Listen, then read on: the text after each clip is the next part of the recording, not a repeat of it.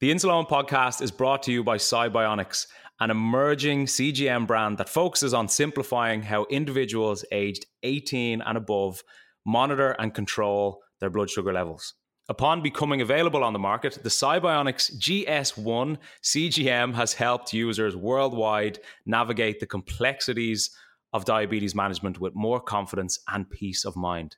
Thanks to SiBionics, now more people are able to view and share their real time glucose data, receive customizable glucose alarms, and generate full AGP reports, all directly from an intuitive SiBionics app empowering them with the necessary information to make better decisions about their health.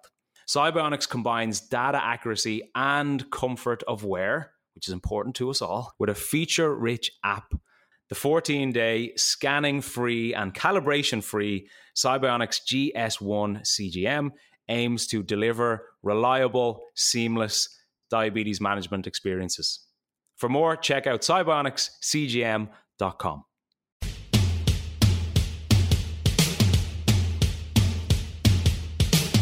This is the Insuleoin podcast, where I, Eoin Costello, try to redefine diabetes.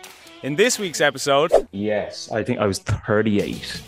Okay. If I remember, oh. thir- 36 or 38 millimoles, which would be, let's say, 36, which would be about 650 milligrams per deciliter. Yeah, which is like horrendous. But before we get into that, everything you hear on the Insuleoin podcast is from my own personal experience.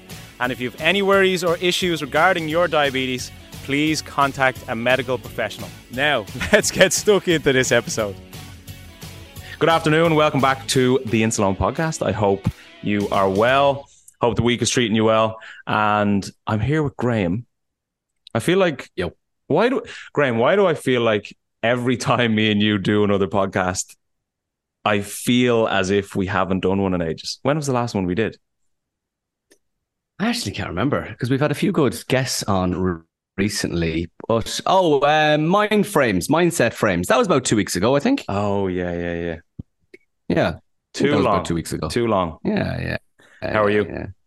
So I'm good. I'm actually in the middle of doing a bit of a deep clean of the apartment today. I set today aside to get some recordings done and to do a deep clean of the apartment. So I was cleaning the oven just before I uh, I chatted with you, Eoin. Here, so that is the the fancy life of a podcast producer.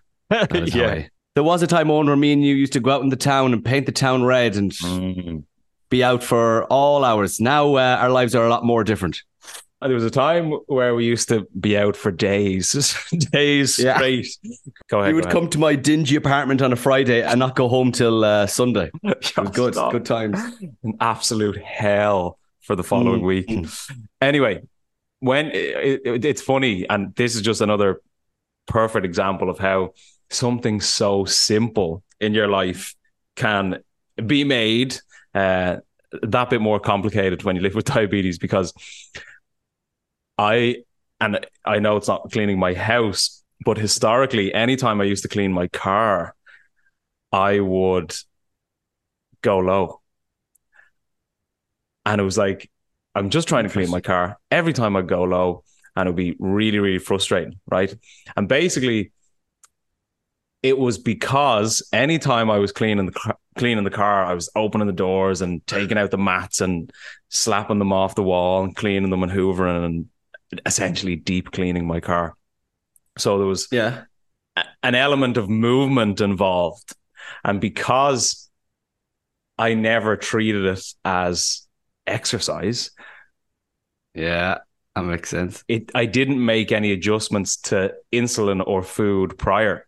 So I could potentially have eaten a meal, taken my normal uh, normal amount of insulin, started cleaning the car, rigorously cleaning the car, and that insulin on board used to always pull me low. So I, I came I came to the conclusion that anytime I was cleaning the car or anytime I was like cleaning anything that involved some amount of movement, I would almost treat it as exercise. I would almost look at saying, right, I'm cleaning the car in two hours, I'm going to try and make sure I have reduced my insulin or not taken any insulin to avoid going low. So that's a bit of a side note that came to mind when you told me you were cleaning your car. So enjoy how simple it is for you to clean your oven today without worrying about blood sugar.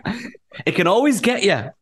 Even always, when you least expect yeah, it. Diabetes yeah. can just creep up on you. Actually, speaking of you not having diabetes, but also blood sugar being relevant to somebody who doesn't have diabetes, let's put it that way.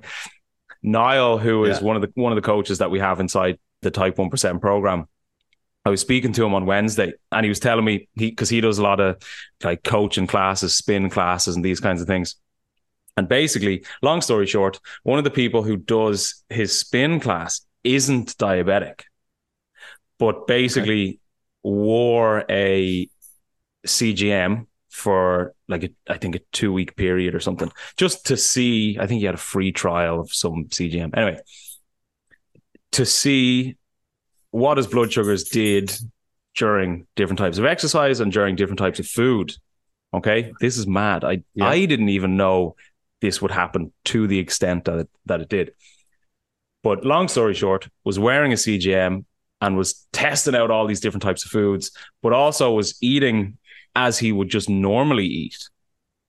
And he ate what was it, porridge oats and a pizza and his blood sugar went up to 14 millimoles, which is really high. But how long did it? How yeah, long did it, take for it, it come it, down? now it came back down, I think, within 30, 40, 60 minutes.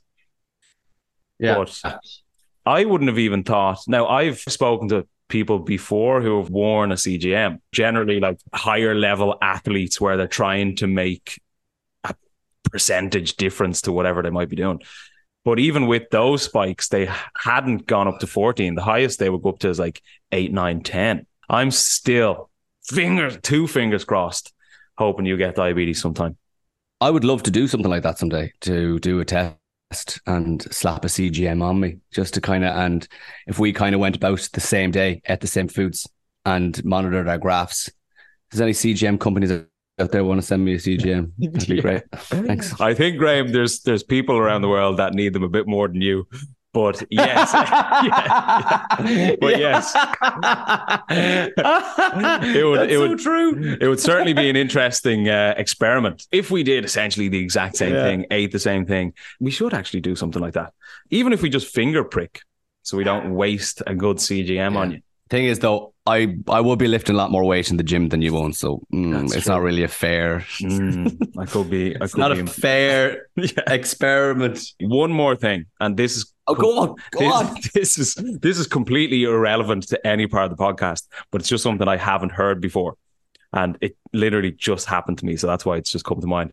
So I, I was walking the dog like 15 minutes ago, and I was leaving the building, and there was this Amazon or just some delivery guy coming in, and he was holding the door for me as I was walking out.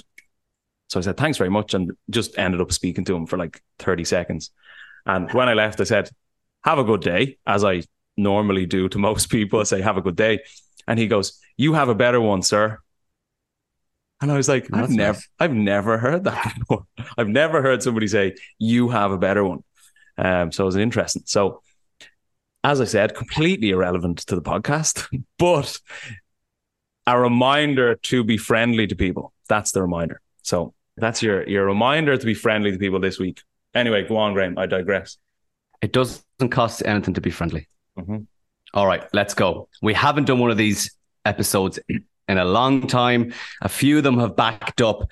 You're sending in your emails to the Insuleoin podcast at gmail.com. It can be questions, it can be observations. It can be absolutely anything. And we try to read as many as we can. As the weeks go by and the episodes go by, we are in the 180s now of episodes. Who would have thought it nearly four years ago that we'd be still plowing on and getting stronger than ever? Insane. But w- will we kick off with a email from Veronica? Now it's a long one, so uh, sit back, get a coffee, and I'll read it to you. And if at any point you want me to stop and you want to talk about something Veronica says, be my guest. Put up your hand and I'll spot you in the video. All right. Yes, sir. My favorite part all right, of of these types of episodes. Firstly, I, I love the fact that people email in, but I think my favorite part is the fact that ah. you are incapable of reading through an email without stumbling on your words. Like it can't be done. And I, I think I remember we, we, even on the earlier episodes when we used I'm to do these now. quite quite frequently, you, you would read through every email and it would take you about 10 minutes, but you just edit it. So it sounded as if you had done it seamlessly.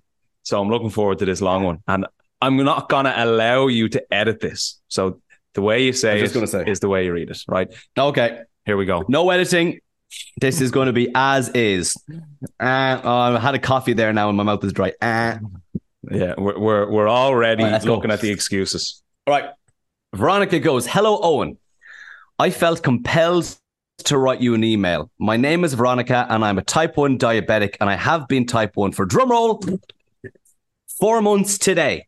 Mm. I came across your podcast past one day as I was scrolling through Instagram. I was not sure what I was looking for at first, but since my diagnosis, I've gone through so many emotions in these short months that I was just looking for something relatable. I initially began doing some research suggested to me by a dietitian on insulin pumps, and one thing led to another, and I came across your Instagram page. Bracket, I do not think I am quite ready for an insulin pump. Pump not a pup, not an insulin pup, an insulin pump at the moment. Up until then, I could not really describe what I was feeling. I'm currently seeing a therapist, and while she was very helpful, I felt like I was not able to describe how I was feeling. And then I began listening to your podcasts. I'm not quite caught up with on all your episodes, but the ones I have heard have really made an impact on me. I'm learning that each person has a story of how they were diagnosed, and I just feel the need to share mine.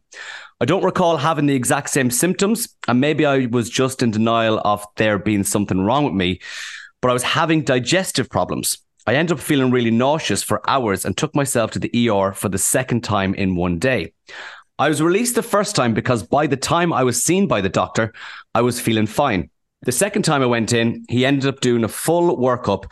And as I waited for hours alone, worried, he then returned and said bluntly, You have diabetes. He said I needed to see a specialist as soon as I could, gave me a handout about type 2 diabetes, and sent me on my way. I remember feeling so numb and trying to wrap my head around the whole idea of it. I'm not new to knowing about I am not new to knowing about diabetes because I work in ophthalmo- ophthalmo- ophthalmology clinic. Therefore, I constantly see firsthand the complications that uncontrolled diabetes cause to a person's eyes. Mm. I ended up going back to the ER because my nausea had returned and I was finally given insulin and told that my sugars were 439 and my A1C was 11.5%. Bracket, wow. I knew exactly what all this meant because it is part of my job to ask patients about their A1C.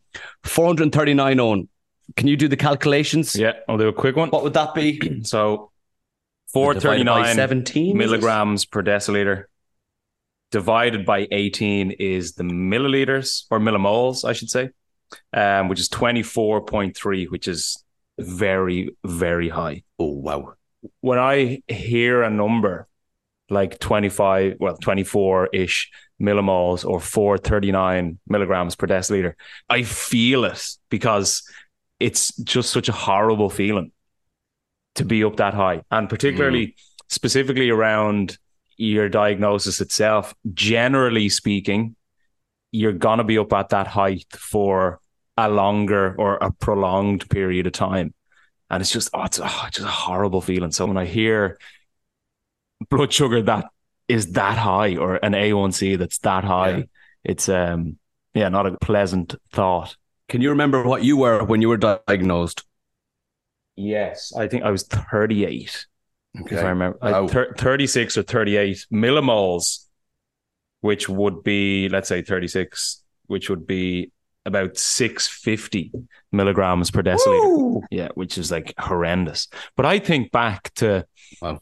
and I don't want to interrupt Veronica's fantastic email, but when I think back when I was diagnosed, like I just felt horrific because it would have been essentially weeks, if not like a couple of months lead up to me officially being diagnosed, where my blood sugar was just steadily increasing, increasing, increasing, increasing, increasing. And my energy almost in a parallel sense decreasing, decreasing, de- decreasing, decreasing, and also weight just like yeah. falling off me. So I just felt, as I'm sure anybody listening right now, felt horrific. So there I was. It was the week of my birthday. I turned 41 and I was trying to regain my strength and learn how to take care of myself. I remember feeling ashamed and like I'd let myself down, wondering where I went wrong and how I brought this upon myself. It does not ru- it does not run in my immediate family, but I have been told it could be somewhere in my family history. I saw a primary care physician, and after two blood tests, after not really knowing what type 1 was, it was determined that I would be treated as a type 1 idiopathic. My pancreas still produces insulin, but it is very weak. You can only imagine the emotional roller coaster that I've been going through. Your podcast has helped me tremendously, where I do not feel as alone and how all my emotions and exhaustion, both physically and mentally, are normal. It has been an uphill it has been an uphill battle so far, but I'm not giving up. I had my three month checkup. My sugars have been 92% in range and my mm. A1C is 6.9%. Oh, wow. Unreal. Nice. I still struggle every day, and my dietitian tells me not to be so hard on myself. She says I'm still in kindergarten in the most loving way. I feel very fortunate to have a great team help me out, but I feel even more fortunate to have come across your podcast. I particularly like how you end some episodes in a positive way by asking your guests what they want to thank diabetes for. I myself am not able to answer that question yet, mostly because I'm still angry about it every so often. Mm. Does that ever go away? Question mark. I like to believe that by continuing to listen to your podcast, I might be I may be able to figure out what I want to thank my diabetes for. I'm sure you receive hundreds of emails a day, so I'm sorry for my long one, but I wanted to thank you for making such a beautiful and inspiring platform for people like me. Once again, thank you. Best, Veronica C. Wow, what an email. What an email. Veronica, thank you so much for that email. Um, on a personal note, it's just amazing to hear, particularly particularly the last part around the impact that the podcast has had, because that's obviously the purpose of the podcast. And I always just find it fascinating to to hear an email like that because essentially we just started this podcast. I was speaking into a microphone in my attic. You were speaking into a microphone in your shared house at the time. Not that we've turned into absolute superstars. That's not what I'm saying. But the the impact that essentially just sharing my perspective and getting other people to share their perspective as guests. It's amazing to see that it does have such an impact. So, Veronica, thank you so much. Really, really appreciate it. And I know there was a couple rhetorical questions in that email, but I'm going to address them as if they weren't rhetorical. Veronica asked, does it ever go away that you kind of have an anger towards it? In my opinion, not fully. And I am like 100% fully accepting of the fact that I have type 1 diabetes. Like, there's not an ounce of me that doesn't accept that. And I've gotten past the period where I kind of compared myself to how I used to be. I've gotten past the, the stage where I'm comparing how my life is to how how my life used to be, where I didn't have to take insulin, I didn't have to check my blood sugar, I didn't have to consider am I going to go high or low when I do X thing. I'm completely and utterly past that stage. But in my opinion, there's always an element of anger from time to time not daily, but there will be a time, whether it be monthly, yearly, whatever, where you are angry at it. Because, and much like Veronica said in her email, it is, and I've said it before, it is more mental and emotional than physical, in my opinion. And part of that is getting angry about it from time to time, getting upset about it from time to time, being frustrated by it from time to time. And that's just re- that really is just part of the condition. And being fully accepting and acknowledging that fact in advance is a vital part of it because it, it's something that you live with every single day. So of course it's it's of course it's going to test your patience. Of course it's gonna frustrate you. Of course it's gonna make you angry and upset every now and then. But that's just part of the condition. So Veronica, I hope you're keeping very well. I hope the podcast is still serving you very well. And if you need anything, let me know. So thank you. We do uh, another quick one. Definitely. I feel like it's going to be hard to top that one. well, step up, Bob. Bob's a little bit shorter, but some good info in there from Bob. The subject line is expiry. Says, uh, Hello, Eoin. I've been listening to your podcast every day for the last 30 days. Unreal. Wow. Thank you, Bob. I've been aware of you for a few years, but just started enjoying your podcast. So I was taking tons of short acting Humalog after a meal today, and I'm like, it's not coming down. 30 units later, I Googled insulin expiration and stumbled upon 4AllFamily and remember the ads on your show. I've been diabetic since 2014, but only got my A1C down to a reasonable 7.2 in 2022. Thank you for everything you do. Truly love the podcast and the way you and your guest tackled you and your guests tackle tough topics. I am the first diabetic in my entire extended family, 100 or so people. It was hard because I was also the first college athlete and pride prided myself mm. in hmm. sports. And the type 1 diagnosis came out of nowhere after losing 30 pounds in a month. I'm better now, lifting and exercising, and about 212. All the best. And thanks for the podcast, Bob. A lot in that email. Much shorter, but a lot in it. Bob, I appreciate yeah. it. And again, much like I said to Veronica, it means a lot that you listen to the podcast so much. I'm fascinated by the fact that you've been listening for to it to it for 30 days straight and you're not yet sick of myself or Graham. So that's a that's a positive note. But yeah, I suppose like with that email and appreciate it again, Bob, for even highlighting it. It's a good reminder to keep an eye on your insulin because insulin can and will expire after a certain period of time. Also, be mindful of insulin going bad in different temperatures. And I know, obviously, we've worked with 4AllFamily specifically around insulin coolers, insulin cases that keep your insulin cool when you're traveling. But even just day to day, it should be kept uh, uh like chilled in the fridge, essentially. And generally speaking, I'm fairly sure. I obviously don't know the exact days, but usually your insulin is going to stay let's let's say stay usable for up to 30 days at room temperature. But generally speaking, after that, it will likely go bad. So try and keep it chilled as much as you can. And yeah, Bob, I appreciate it. It's just a, a good reminder. But also do your own research in the sense of like what insulin are you taking? What temperature are you keeping it at? Just so it doesn't go bad. And it, like as important as that is, for me, it's even more important if you're in somewhere like the United States where you're probably paying a lot of money for your supplies and your insulin. Yep. So please make sure it doesn't go bad because it's uh look that's a whole other topic a whole other conversation the, the cost of insulin in the states but it's just a good reminder to please make sure your insulin does not go bad. Love it. Thank you very much. And if you want to send any emails, we do love hearing from you. It's so good because, you know, myself and Eoin, we can chat to each other and Eoin chats to guests, but we actually hear from people who listen to the podcast and get stuff out of it. I think it it gives me a boost anyway, hearing the positivity from the podcast. So we love hearing from you. The Insuleoin podcast at gmail.com if you have any questions or any observations or things that you have learned that you would like to share, just like Bob did with uh, insulin expiration.